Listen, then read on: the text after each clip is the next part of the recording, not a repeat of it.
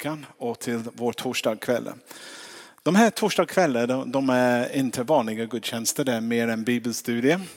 Och eh, vi har lagt upp det så att det finns en föreläsning, en undervisning och sen eh, har vi olika grupper som vi träffas i och pratar igenom eller gör olika praktiska övningar om det som har undervisats. Under våren, och förresten jag heter Andrew, jag är en av pastorer här i Linnékyrkan. Den enda pastoren just nu som är frisk. Alla andra är sjukskriven, alla har influensa och sånt. Men eh, tydligen det, det, jag slipper det för att ta det senare när de är tillbaka. Jag vet inte vad man gör men jag, jag mår bra. Aha. Det är ganska bra när man eh, är frisk när man undervisar om helande och andra saker. Men vi blir sjuka också. Och det blir man. Och vi ska inte försöka låtsas som att vi inte är det. Under, under, under våren nu, vi har gått igenom andens gåva. De, eh, bland annat kan vi läsa om i första Korintierbrevet kapitel 12 och jag kan läsa lite nu för er. Det finns olika nådegåvor, det är samma begrepp. Andens gåva, nådegåva. Eh, Anden är densamma. Det finns olika tjänster men Herren är densamma. Det finns olika kraftgärningar men Gud är detsamma. Han som verkar allt i alla. Men hos var och en visar sig anden så att det blir till nytta. Den ena får anden ord av vishet. Förresten, nästa vecka har vi en gästtalare från England. Eh, Tim Humphrey och han kommer att ta det ämnet om den gåvan med vishetens gåva. Miss inte det. Han är min absolut favorittalare och pastor. En god vän till mig och han kommer över och ska vara hela helgen hos oss. Men han kommer ta den gåvan. Den, gåva. den andra får ord av kunskap och det är det som jag kommer tala om ikväll. Eh, genom samma ande. En får tro genom samma ande, en får gåva bota sjuka genom samma ande. En annan att göra kraftgärningar. En får gåvan att profetera, en annan att skilja mellan ande. En får gåvan att tala olika slags tungomål. En annan att uttyda tungomål. Men i allt detta verkar en och samma ande som fördelar sina gåvor åt var och en som han vill. Ska vi be och börja. Herre, vi tackar dig att vi kan samlas så här. Eh, du ser vår behov, du ser hur vi är. Och jag ber vi får smaka din nåd ikväll. Jag ber också när vi, när vi talar om och pratar om dessa gåvor som du ger till din församling att det ska inte bara vara ord utan att du ska hjälpa oss också att kunna fungera i dem. Jag ber detta i Jesu namn. Amen. Amen. Hur många vi har övat med de andra gåvor som vi har pratat om? Helandet och sjungande i tunga, tala i tunga. Yes. Och ni kände sig lite dumma i huvudet eller ibland eller?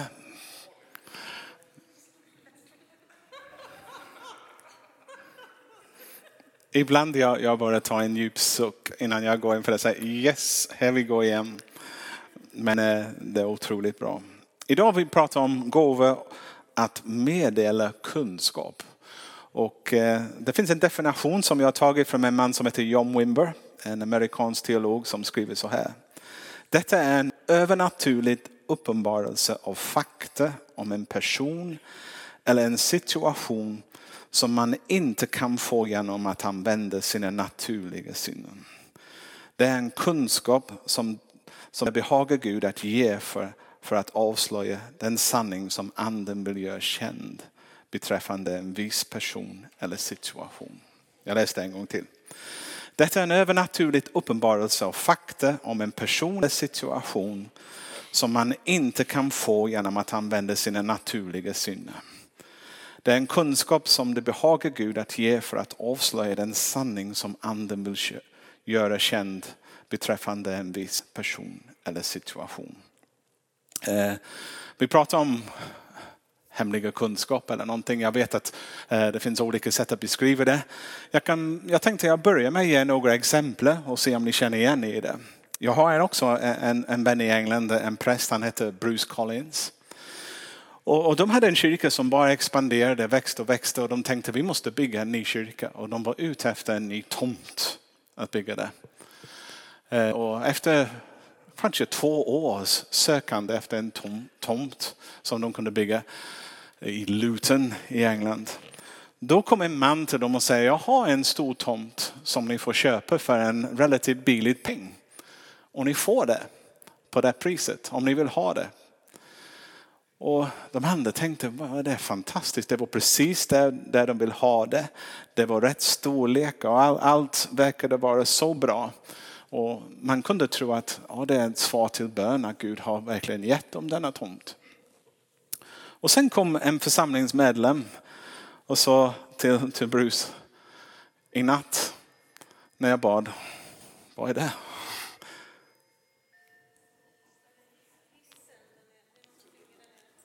Okej. Okay. Tack Jenny. Och eh, han kom till Bruce och sa, Gud har sagt till mig att det är någonting fel med den tomten och vi ska inte köpa det. Och de tog det till församlingen och församlingen bad igen och sa Gud, stämmer detta? Och när de hade tillbringat eh, en kväll i bön, de kom fram till att den tomten ska de inte köpa.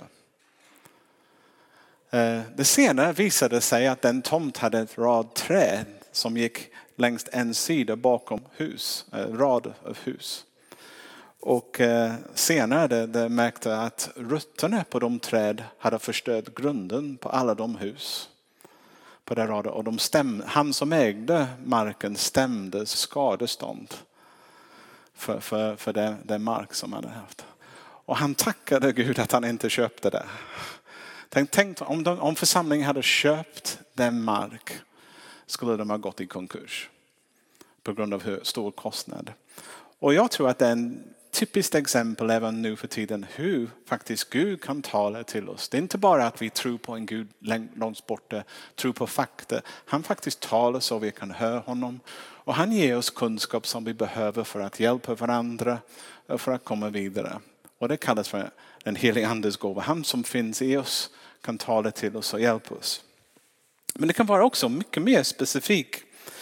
Nu kommer jag ge min bästa exempel som jag har. Jag har haft flera som är mindre bra. Några helt katastrof också, men, men den är den bästa.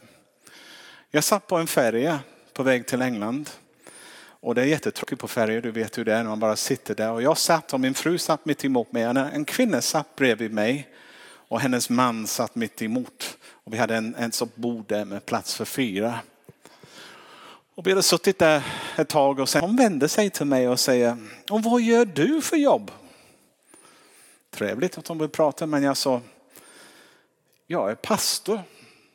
Och hon, och hon sa, pastor? Jag trodde att ni hade dött ut. Har inte terapeuter tagit era plats? Behövs ni verkligen nu för tiden? Och, och just då satt jag och tänkte på ett ord som kom rakt in i huvudet på mig som var gungstol. Och nu kan säga vad du vill men jag tänkte varför i hela världen skulle jag tänka på en gungstol om inte Gud hade gett mig. Så jag sitter där och sen jag tänker jag måste svara denna kvinna och jag får inlevelse av att jag ska nämna gungstolen till henne. Och när jag började tala, jag hade det för mig det här är nästan att hennes syster, och när jag började tala det, det var så här det kom ut. Så jag, sa, du, jag sa så här till henne. Jo, vi pastorer behövs. Du kan inte fatta hur, hur dumma vi kan vara ibland. Till exempel att inte prata med din syster för sex år på grund av att hon ärvde gungstolen när din mamma dog. Och sen fick jag resten. Och förresten, Eh, du har bara en syster och det är alldeles för dumt att bråka över. Hennes man som satt och drack kaffe mitt emot mig, han bara spydde ut sitt kaffe över, överallt och tappade sin kopp nästan på bordet. Hon blev helt chockerad. Hur visste du det? Så, så jag sa, jag visste inte det. Men, men jag tror att eh, Gud har uppenbarat för mig genom den helige ande för att han han är rädd om dig. Han tycker livet är för kort för sånt trams. Och du har bara en syster. Snälla låt inte en gungstol stå emellan dig och din syster. Jag, skulle älska att säga att jag, jag bad med henne till frälsning efteråt, men det gjorde jag inte. Men vi kom väldigt nära.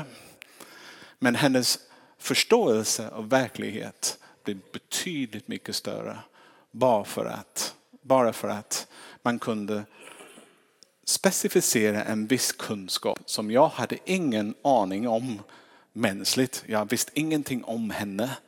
Eh, jag läste inte i en bok eller någonting, det var bara någonting som jag upplevde den helige ande gav mig vid en viss tid för att säga till någon. Eh, och det är otroligt. Det, det, det, det är på gränsen till profetiskt men kunskapens ord är ofta, de har fakta. Väldigt konkreta fakta som man kan eh,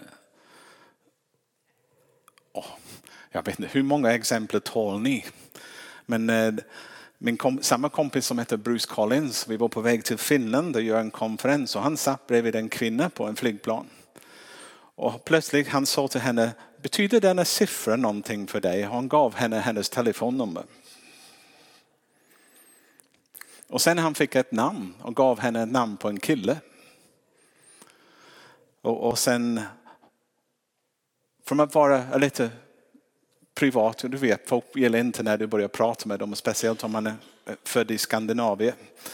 Eller någonting, man håller sig själv till sig själv.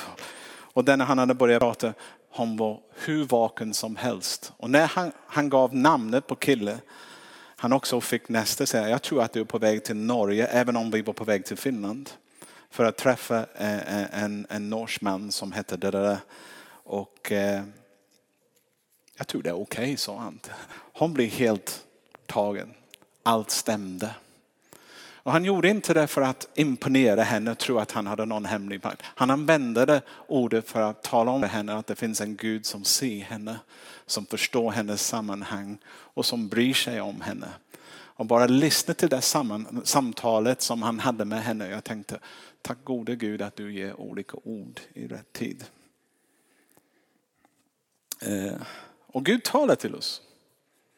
Och han ger oss kunskap. Jag minns för massa år sedan, 12 år sedan, jag, jag var pastor i en stad som heter Vargen som eh, eh, utanför Trollhättan. Och jag hade varit där tio år. Och jag hade vana att be Gud om, om lite då, vad ska vi göra nu, vilken tema, vad, vad, vad ska jag undervisa om och sånt. Och sen upplevde jag att Gud sa till mig, din tid är snart slut här, du kommer flytta till Stockholm. Jag nämnde det för min fru. Hon sa, har du haft någon kontakt med Stockholm? Nej, jag har inte det. Två veckor senare ringde de från Stockholm och bad att komma dit. Så du förstår, Gud hade också gett en viss kunskap om någonting som kommer hända eller en träff som hjälpte oss fatta ett beslut om hur vi ska komma dit. Och bara för att göra det tråkigt för er också, jag hade besökt denna kyrkan några gånger och hjälpte Jakob och Bernt. Och sen på, väg, på tåget på väg hem, eh, någon februari var det, jag minns det. Jag satt på tåget och jag upplevde att Gud sa till mig, de kommer fråga dig om du, om du vill jobba med. Och nästa gång jag kom hit sa Jakob och Bernt, du Andrew, kan du tänka dig jobba här i denna församling? När Gud talar om för saker på det sättet och ger dig en kunskap som är dold, eller du kan inte veta kommer. Det faktiskt öppnar upp eh, en tryggare tillvaro för oss att göra det. Jag skulle säga också att eh, igår kväll, jag sa en dokument, en ganska viktig dokument. Eh, och jag har letat genom hela huset igår för att försöka hitta det. Och till slut jag var så uppstressad att jag inte hittat det. För det var en myndighetsgrej som jag måste ha. Och jag sa till min fru, nej nu lugnar jag mig, jag ska be. Tänkte inte på att göra det förut. Och när jag hade lugnat mig det, bad, la mig i sängen, då, då talade om Gud för mig var det befann sig. Och jag gick och hittade det. Nu du kan säga, ja, det är bara mänskligt, det är bara att du kommer ihåg det när du blir inte stressad. Man kan alltid förklara bort grejer om man vill.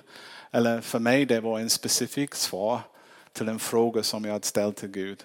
Att, kan du, du vet var det finns, du vet allt Gud. Du, detta är inte en hemlighet för dig. Kan du inte tala om för mig var det befinner sig, var, var, det, var det ligger. Och sen när man ber för folk ibland, om har folk, om du kommer till denna kyrka på en söndag, det finns någonting som heter förbedjare och de brukar sitta här och, och, och folk går fram för förbön och vi tränar dem innan de ber. De ska inte bara be bla bla bla bla, bla massa ord framför folk. Man skulle ställa fråga till dem. Vad har du kommit fram för? Och sen man måste också, också ställa frågor till Gud. Finns det någonting som jag borde veta? Som jag kan be? Och det är otroligt hur många gånger man får någonting som stämmer riktigt även om de andra personerna inte sagt det. Och ibland man behöver inte göra något stort och häftigt över det. Man bara ber det in i bönen. Och flera gånger när jag gör det så de säger om du bara visste. Visste att eh, det är den dörren där. Jag hjälper dem komma ut. Tack. Nej. Jag säger till folk, det är ingen sekt. Du kan komma och gå när du vill. Det är bara att veta vilken dörr man ska gå ut för att komma ut. Så det går. Eh, John Wimby, du kan, John Wimby som skrev mycket om detta på 80-talet när jag började intressera mig. Jag tänkte, är den tro vi har på Gud, är det på riktigt eller är det bara på historiska fakta? Är Gud på riktigt idag? Och han väckte mina tankar många gånger för jag var med på ett möte när han kunde till och med han säger jag kommer be Gud nu om några ord för er. Och han plockade ut människor vid namn. Till och med nämnde olika sjukdomstillstånd. Och till och med eh, eh, en av dem som var så häftig, han pullade ut men du, du är gift med, och vi är ett sal med kanske 800-900 människor. Du med röda tröja på. Och du, ni är gifta, ni borde försona sig. Och de var gifta, skilda. Typ. De var isär. Och jag, jag tyckte, wow, wow, det, detta var utanför min eh, verklighetsram. Utanför min bekvämlighetszon också. Och jag tänkte, vad är detta? Men för honom var det helt naturligt.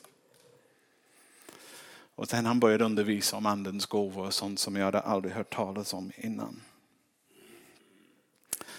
Så ni förstår ungefär vad jag pratar om, eller hur? Och ni alla upplevde det, eller?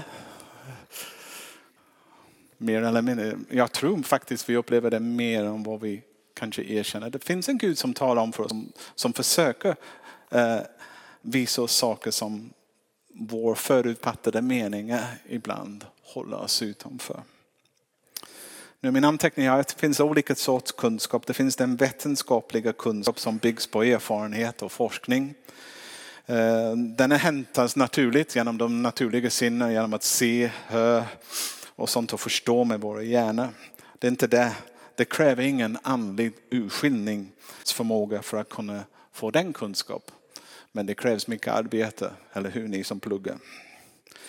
Men det finns en annan hemlig kunskap också. Det, det är inte så roligt. Och det finns en övernaturlig kunskap som kan också komma från, eh, som inte kommer från den heliga ande, det kommer från ockultiska källor. Eh, och det är spiritualism eller olika saker som det som absolut är inte det som vi pratar om. Precis som vi pratar om en andlig verklighet, det finns den heliga andes verklighet men det finns onda ande också som kan Eh, har liknande även om de inte är lika starka eller lika bra. Det är lite grann som om du har läst Bibeln med Mose när han var inför farao. Han kom och gjorde under tecken faraos, eh, vad heter det, eh, faraos trollkarle härmade och försökte göra ungefär samma sak som han gjorde. Men eh, det finns också en sann andlig kunskap och det får man genom att personligen lära känna, Jesus, känna Gud genom Jesus Kristus. Och detta har jag läst en bibelvers och detta är det eviga livet att de känner med dig den enda sanna guden och den som har sänt du har sänt Jesus Kristus. Det är Jesus som ber det. Och egentligen så fort man börjar ta det steget att erbjuda Jesus Kristus i ditt liv och säger kom nu uppenbara för mig Gud. Du börjar lära känna Gud och du kommer bli kristen. Och sen du börjar växa i din tro. Du växer genom att läsa Bibeln och, och, och i bön. Och detta kallas för att vara kristen. Att vara kristen är inte bara att leva efter massa regler.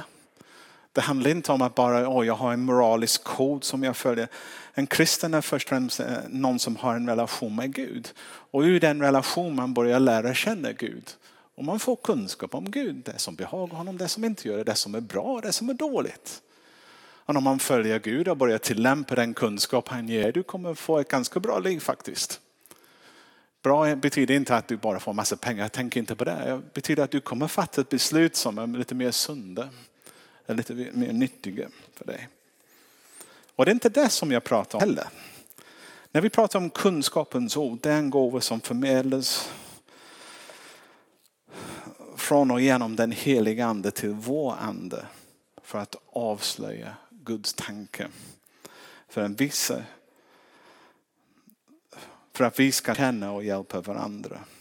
Det handlar om det förfluten. Han kan uppenbara någonting som har hänt tidigare. Han kan uppenbara någonting som håller på att hända just nu. Eller han kan till och med berätta om någonting som kommer att ske framöver.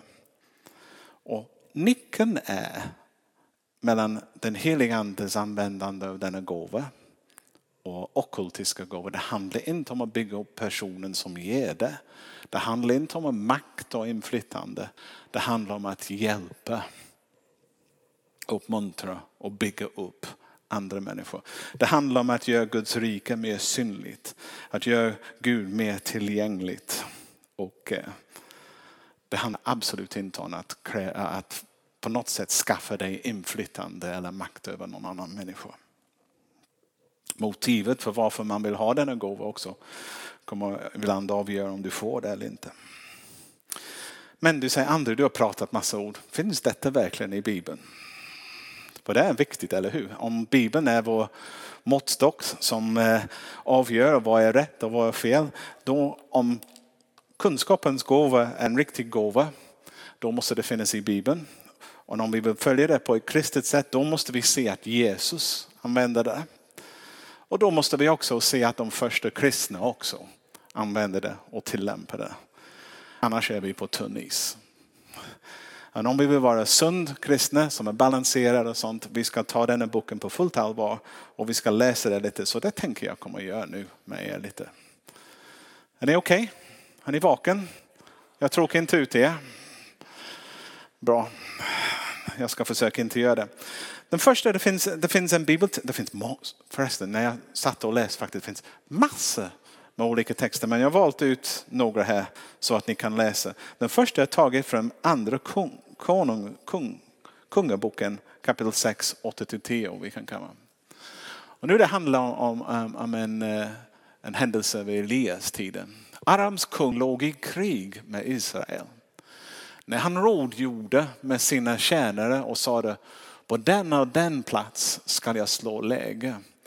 Sände Guds mannen bud till Israels kung och lät säga Se till att du inte drar förbi den platsen för arameerna ligger där. Då sände Israels kung folk till den plats som gudsmannen hade angett för honom och varnat honom för. Och han aktade sig noga där. Detta hände inte bara en eller två gånger. Men om vi skulle läsa den eh, fortsättning på det, jag kanske var, vad var det, andra kungaboken 6. Vi kommer märka att den andra arméns kung var så arg. Han trodde att det finns en förrådare i sin, eh, i sin stab och han sa, vem är det som talar om för Israels kung? Eh, vad det är som jag pratar om i min egen kammare. Och de sa till honom, det är inte någon av oss, det är en profet som heter Elia. Elisa, förlåt, Elisha. Och han nämner allt som du säger till kung i Israel. Och de försökte ta i honom. Så här, det var en typiskt exempel. Vi kan prata om Elia också i första kungaboken kapitel 19, 14 till 18. Det står så här. Han svarade, jag är verkligen ivrig. Ja, nu sammanhanget är att Eh, Elia hade haft en tävling med Baals profeter om, om Gud finns eller inte. Och, och, han kallade ner eld från himlen som brann upp hela allt och sånt. Men sen eh, han blev hotad till livet och han sprang iväg och gömde sig i en grotta. Han tyckte synd om sig själv. Och sen kommer Gud och säger, han svarar, jag har verk, han pratar till Gud, jag har verkligen i, i, ivrat för Herren, Gud Sebot. Israels barn har övergett ditt förbund, rivit ner dina altare och dödat dina profeter med svärd. Jag ensam är kvar och de försöker ta mitt liv. Herren sade till honom, gå tillbaka igen och ta vägen till Damaskusöken och gå in och smörja Hazael till kung över Aram. Jehu, Nishus son, ska du smörja till kung, kung över Israel. Elisha Shafats son från Abel med hålla ska du smörja till profet i ditt ställe. De här är väldigt specifik bud som han fick. Och Gud bara säger, sluta tycka synd om dig själv, jag har några uppgifter för dig. Jag vill att du går dit, gör si eller så till den människan eller inte den människan. Han fick en kunskapens ord med andra ord. Elisha i andra kungabok, också kapitel 5, 20 till 27. Där var det. Tanken är nu att Elisha hade hjälpt, vad heter han nu, jag kan inte komma ihåg, som hade smittats med spettelska. Vad sa du? Det är inte Lot, nej jag kommer att göra det nu. Jag kommer att slå Jag har glömt bort det. Plötsligt tömt i mitt huvud. Det är inte bra. Första Samuelsboken kapitel 6. Nej, men. Det var Nämen. Som eh, hade kommit från ett annat land för att söka en Guds profet som skulle hylla honom. Och, och Elisha hade sagt till honom, gå och bada sju gånger i, i floden Jordan. Och han gjorde det och han blev frisk. Men sen han kom tillbaka och försökte erbjuda Elisha massa gåvor. Men Elisha ville inte ha något. Han skickade iväg honom. Men han tjänade tänkte, oj det var dumt av min, av min mästare att göra. Vi kunde varit lite rika här. Så han sprang efter och, och, och lurade till sig eh, de gåvor som eh, egentligen Elisha hade tackat nej till. Och så. så tänkt, hur säger man det? Gehazi, gudsmannen Elisha känner. Se min herre har släppt iväg denna namen från Aram utan att ta emot vad han hade med sig. Så sant Herren lever, jag ska springa efter honom och försöka få något av honom. Och Gehazi gav sig iväg efter namen. När Namen såg någon komma springande efter sig steg han genast ner från vagnen och gick emot honom och sade, är allt bra? Han svarade ja. Men min Herren har sänt mig och, och låter säga, just nu har två unga män, två profetlärjungar kommit mig från Efraims bergsbygd. Ge dem en talent silver och två högtidsdräkter. Namen svarade, var snäll och ta två talenter. Och han bad honom enträget eh, knöt in två talenter silver i två säckar och, och tog fram två högtidsdräkter och lämnade det åt två av sina tjänare som bar alltsammans framför honom. Men när Gehazi kom upp på höjden tog han gåvorna ur deras hand och lade dem i förvar i huset. Sedan lät han männen gå sin väg. Därefter gick han och trädde fram inför sin herre. Då frågade Elisha honom, varifrån kommer du Gehazi? Han svarade, din tjänare har inte varit någonstans. Då sade han till honom, menar du att jag var inte med i min ande när en man vände om från sin vagn och mötte dig? Är det här en tid att skaffa sig silver och kläder, olivunder, vingårdar, får och kor, tjänare och tjänarinnor? namens spetälska kommer att drabba dig och dina ättlingar för evigt. Så gick Geshas, Gehassi ut från honom, vit som snö av spetälska. En tråkig berättelse. Men en berättelse som egentligen visar om att anden hade uppenbarat för, för Elisha att eh, någonting var på tok här.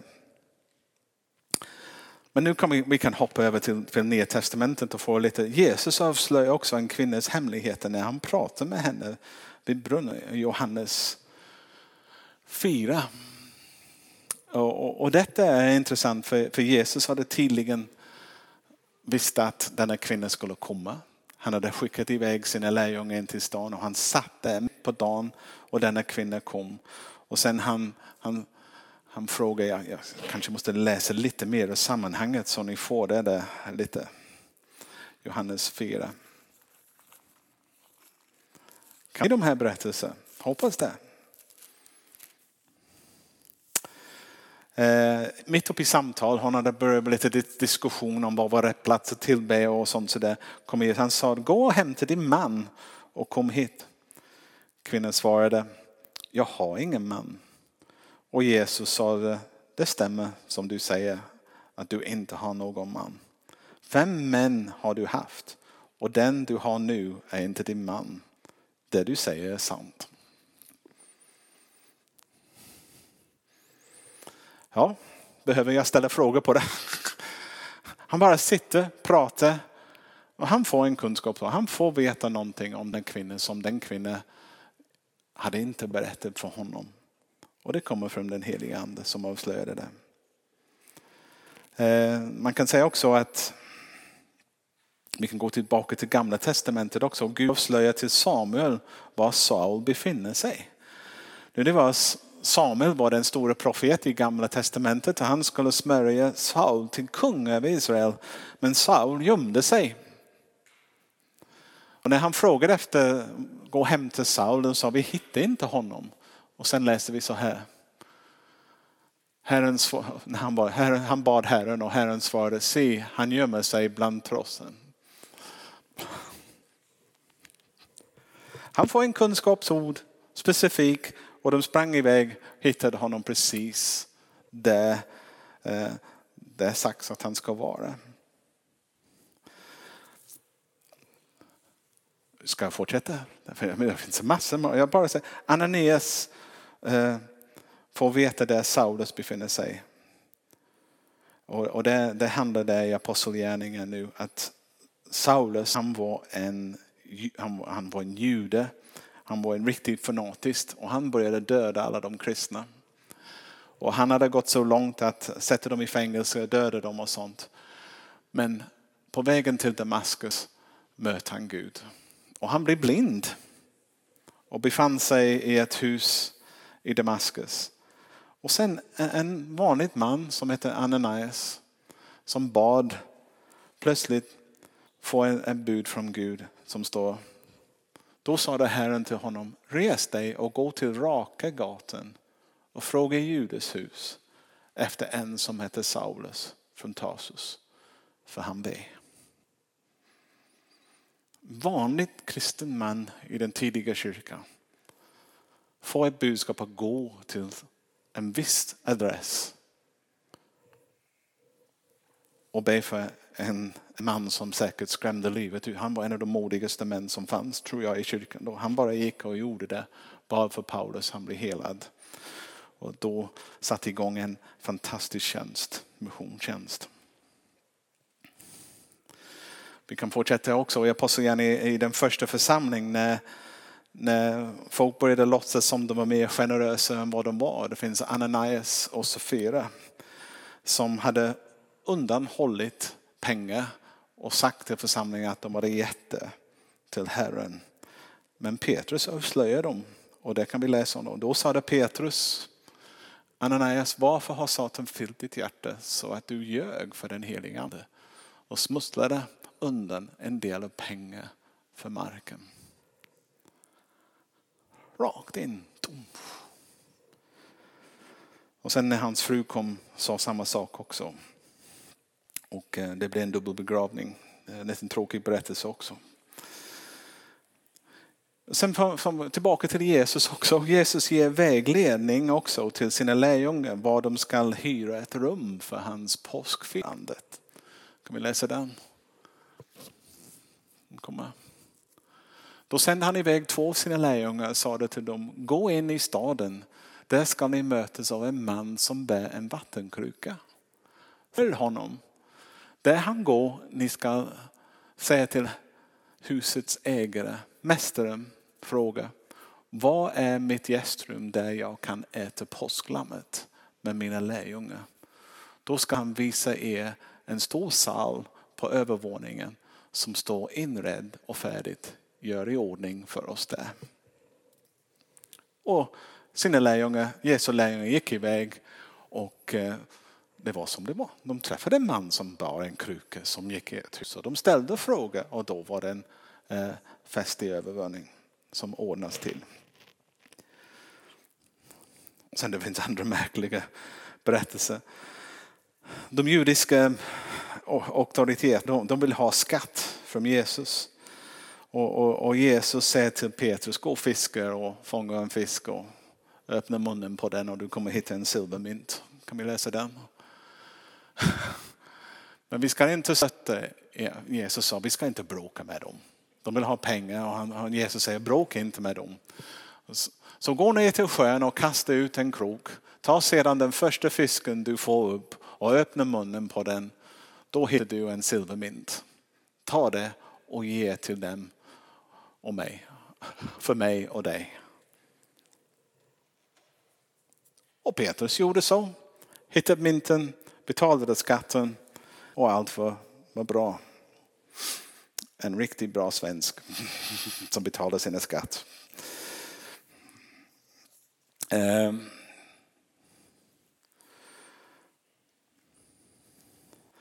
Vi kan fortsätta, jag vet inte hur många, en till vi gör. Och, och det är när Petrus sover på övervåningen av sitt hus. När plötsligt får han en syn. Och sen han hör Gud säga till honom, två män nu har kommit, eller tre män var det, hur var det, har kommit nu. Se tre män söker efter dig, gå ner och följ med dem. Jag har skickat dem. Petrus funderade fortfarande över synen när anden sa det till honom, se tre män söker dig, gå ner och följ med dem utan att tveka. För det är jag som har sänt dem. Okej, okay. tanken att jag sa allt detta för att egentligen det är bibliskt och vanligt. Det hände det innan Jesus, i gamla testamentets tid. Gud uppenbarar för människor olika saker som kommer att ske. Eller som fakta, hemliga kunskap man ska säga, som folk handlade efter och, och, och blev till stort hjälp. Och sen Jesus använder det hela tiden. Att anden upp. Kom ihåg när vi undervisar om Jesus. Jesus var inte någon superhjälte. Han, han är vår förebild. Han levde också beroende av den heliga ande. Han har lämnat sin, sina gudomliga makter för att bli människa som oss. Så han visar oss, han är den perfekta förebild av hur det är att leva en sann mänskligt liv i beroende av den heliga ande. Och han får kunskap om olika saker så att han kan eh, lättare predika evangeliet och, och, och hjälpa människor med olika behov. Så Jesus gjorde det och sen man upptäckte att hans lärjungar också gjorde det också. Och om du läser kyrk, kyrkohistoria också, du kommer märka att den tidiga kyrkan gjorde det också. Och du kommer märka också genom alla kyrkans historia, de här saker som vi pratar om som låter så out of this world, så konstiga, det var vardagsbröd för kristna. Och det var det som skilde dem från alla andra. Det är därför folk tog sin sjuka till kyrkan för att be för. Det var därför folk råd, eh, rådfrågade efter eh, kristna ibland hände så. För de visste att de bad och de kunde fråga Gud och få ett svar. Så på det sättet kan vi förvänta oss också att vi kan göra det, eller hur? Är det någon som nickar eller bara sitter där som tyst? Som, sådär. Tänker vad är det han säger? Bibeln är fylld av sådana exempel och jag tror att det, det, det är den tydligaste bevis på att vi ska förvänta oss att Gud kan avslöja saker för oss. Speciellt om vår avsikt är för att hjälpa någon eller underlätta eh, problem eller någonting. Det har mycket, jag, jag, jag, så, vad kan man säga, jag är så försiktig att denna gåva kan missbrukas. Jag vet att eh, fienden härmar det, jag vet att folk kan använda det för att avslöja saker. Det är inte vår uppgift. Även om ibland vi får saker och ting. Som, bara för att du får en kunskap betyder inte att du ska tala ut det. Jag har sagt det till många människor, de tror, åh Gud har talat till mig, jag måste gå och säga det. Du frågar Gud, när ska jag säga det? Om jag ska säga det överhuvudtaget. Eller när ska jag använda det för min egen bara bakgrundsinformation så jag kan fatta bättre beslut. Nu. Jag fattar inte att det går så fort. Hur använder man gåvor? Jag har skrivit så här, vi söker, först och främst vi, vi söker att stå i en rätt relation till Gud. Öppna bönerelation till Gud. Det närmare vi kommer till honom, det mer vi kommer höra från honom. Det, det närmare vi öppnar upp oss för honom, det mer han kommer också att säga till oss också. Så egentligen förutsättningen är att man är kristen, man har bjudit Jesus i ditt liv. Man lever så nära Gud som möjligt och man ber honom. Och jag, jag nämnde det så många gånger i denna församling. Som, när vi ber, vi ber inte bara Oh Gud hjälp henne, hjälp honom, gör sig då. Vi ber, vi ber Gud öppna henne. Vad är det här som är problemet här? Vad är det? Och sen måste man lyssna. Ibland när jag samtalar, jag passar, jag samtalar med på, jag lyssnar till vad folk säger. Samtidigt som jag lyssnar till dem, jag ställer frågor. Vad är det Gud? Är det någonting som, som jag borde veta? Och det är inte för att någon är någon trollkarl. Jag tror det är bara rätt. Det, det, det som kristna gör. Om du har en relation med Gud, man skulle förvänta att han talar till dig, eller? Det är inte konstigt. Men om du verkligen vill hjälpa någon och Gud vet vad det är, du, du, du, det är inte en lång väg att fatta beslutet att han kanske kan hjälpa dem också. Och, och ge mig ett gott råd från att säga till dem. Hur funkar det? Nu, nu kommer vi till den subjektiva som är så svårt att undervisa om så att eh, det kan verka vara olika på olika människor. Men jag ska säga svaret kan komma som en inre förnimmelse. Vi bara ber för någon eller, och, och plötsligt du börjar Ja, den inre förnimmelsen. Och, och, och om du är västvärldsmänniska, om du har växt upp i det samhället med den vetenskapliga tankar som vi har som försummar den andliga. Du kommer bara kasta bort den första intryck du får. Tänka nej, jag är dum nu. Jag bara tänker på det. Men när man börjar vakna och säger Gud tala till mig, då måste man vara öppen för att du kan få sådana förnimmelser. Om vad det är som Gud vill säga. Ibland man kan se en bild. Jag såg en bild av en gångstol faktiskt. I mitt huvud. På båten. Man kan få en dröm då eh, eller av en person eller något. Jag har faktiskt haft en dröm en gång av, av en människa. Och eh, nu kommer vi nästan, är det kunskapens ord eller är det profetisk dröm? Strunt i, i beteckningen. Faktiskt när jag ringde den personen dagen efter så jag drömde, har, har du ett problem just nu? Drömmen visade mig detta och började berätta för dem vad jag såg. De var så glada. Jag ringde. Vi kan höra en röst, en röst kommer ibland. Man kan känna fysiskt en annan smärta i vår kropp. Och det är ofta så när man ber för sjuka också. Om du säger en predikant, det finns någon med smärta i höger knä. Hur vet de det oftast? Jag ska säga hur det ofta är. Du står där, du har ont i din höger knä. Det är en av de vanligaste sätt som det fungerar. Eller om, om du känner olika smärtor i olika kroppsdelar och sånt. Och det, vad händer? Eller man känner värmen i olika bitar.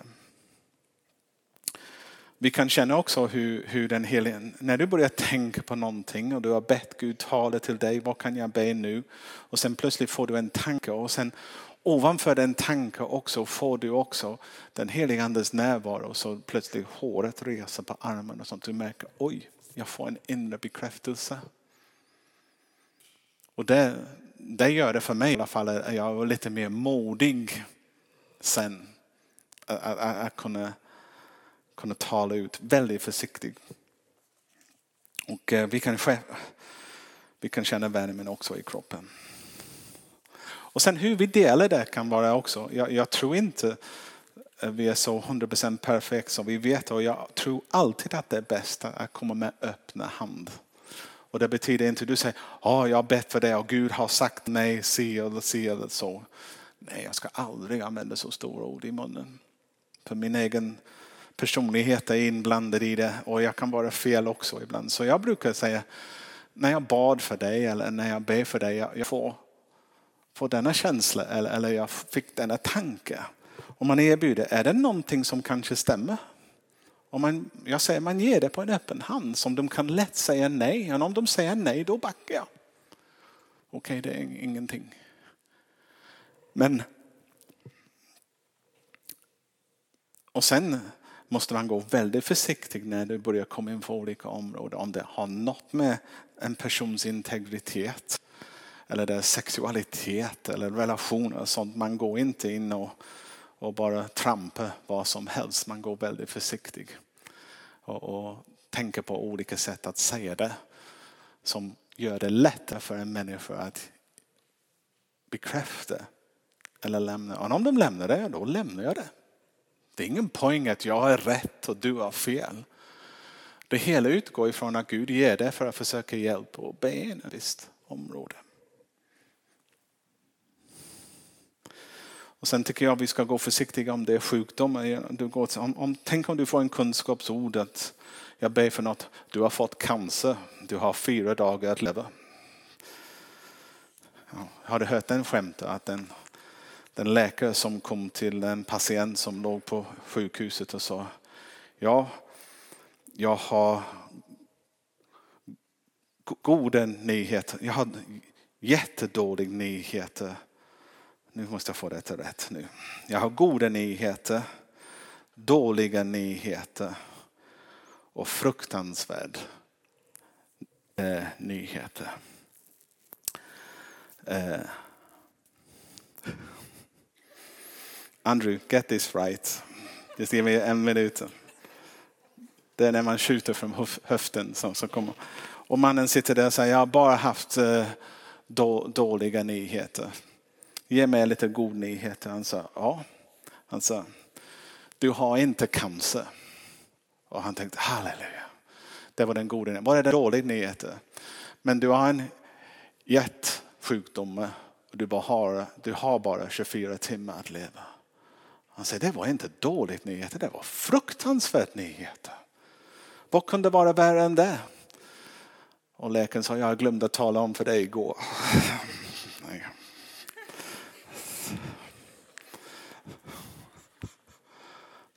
Nej, det var inte roligt för några av er. Det gick lite för nära. Lite sånt.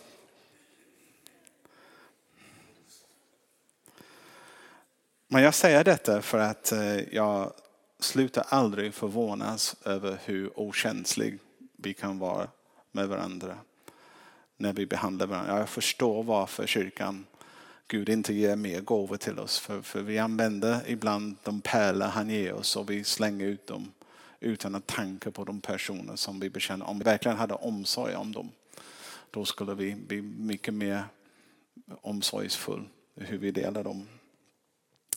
Sen sist, innan vi går till en praktik och vi delar upp oss i grupper, måste vi alltid granska vår motiv för att söka kunskap. Är det till hjälp? Är det till uppbyggelse eller uppmuntrelse? Främjar det Guds rike? Ger det ära till Gud? Då är det okej. Okay. Men alla andra anledningar till att söka denna kunskap, det är inte okej. Okay. Jag, jag har skrivit här för att är det till hjälp?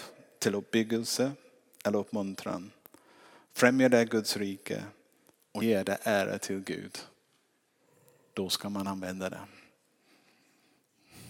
Och man märker när den helige ande uppenbarar någonting, när fienden uppenbarar någonting. Och den helige ande det är verkligen en kärleksfull grej som kommer. Det verkligen lyfter, det är inte bara döma eller trycka ner någon. Även om det är att uppenbara någonting som som är destruktiv i någons liv. Det är inte för att säga att du är värdelös, det är mer att säga kom lämna den skräpet.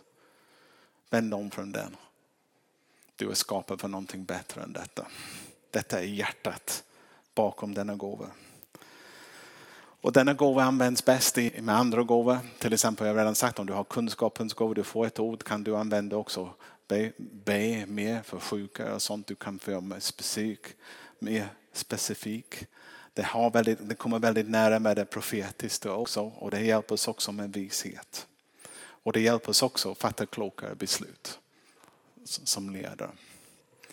Nu har jag pratat länge.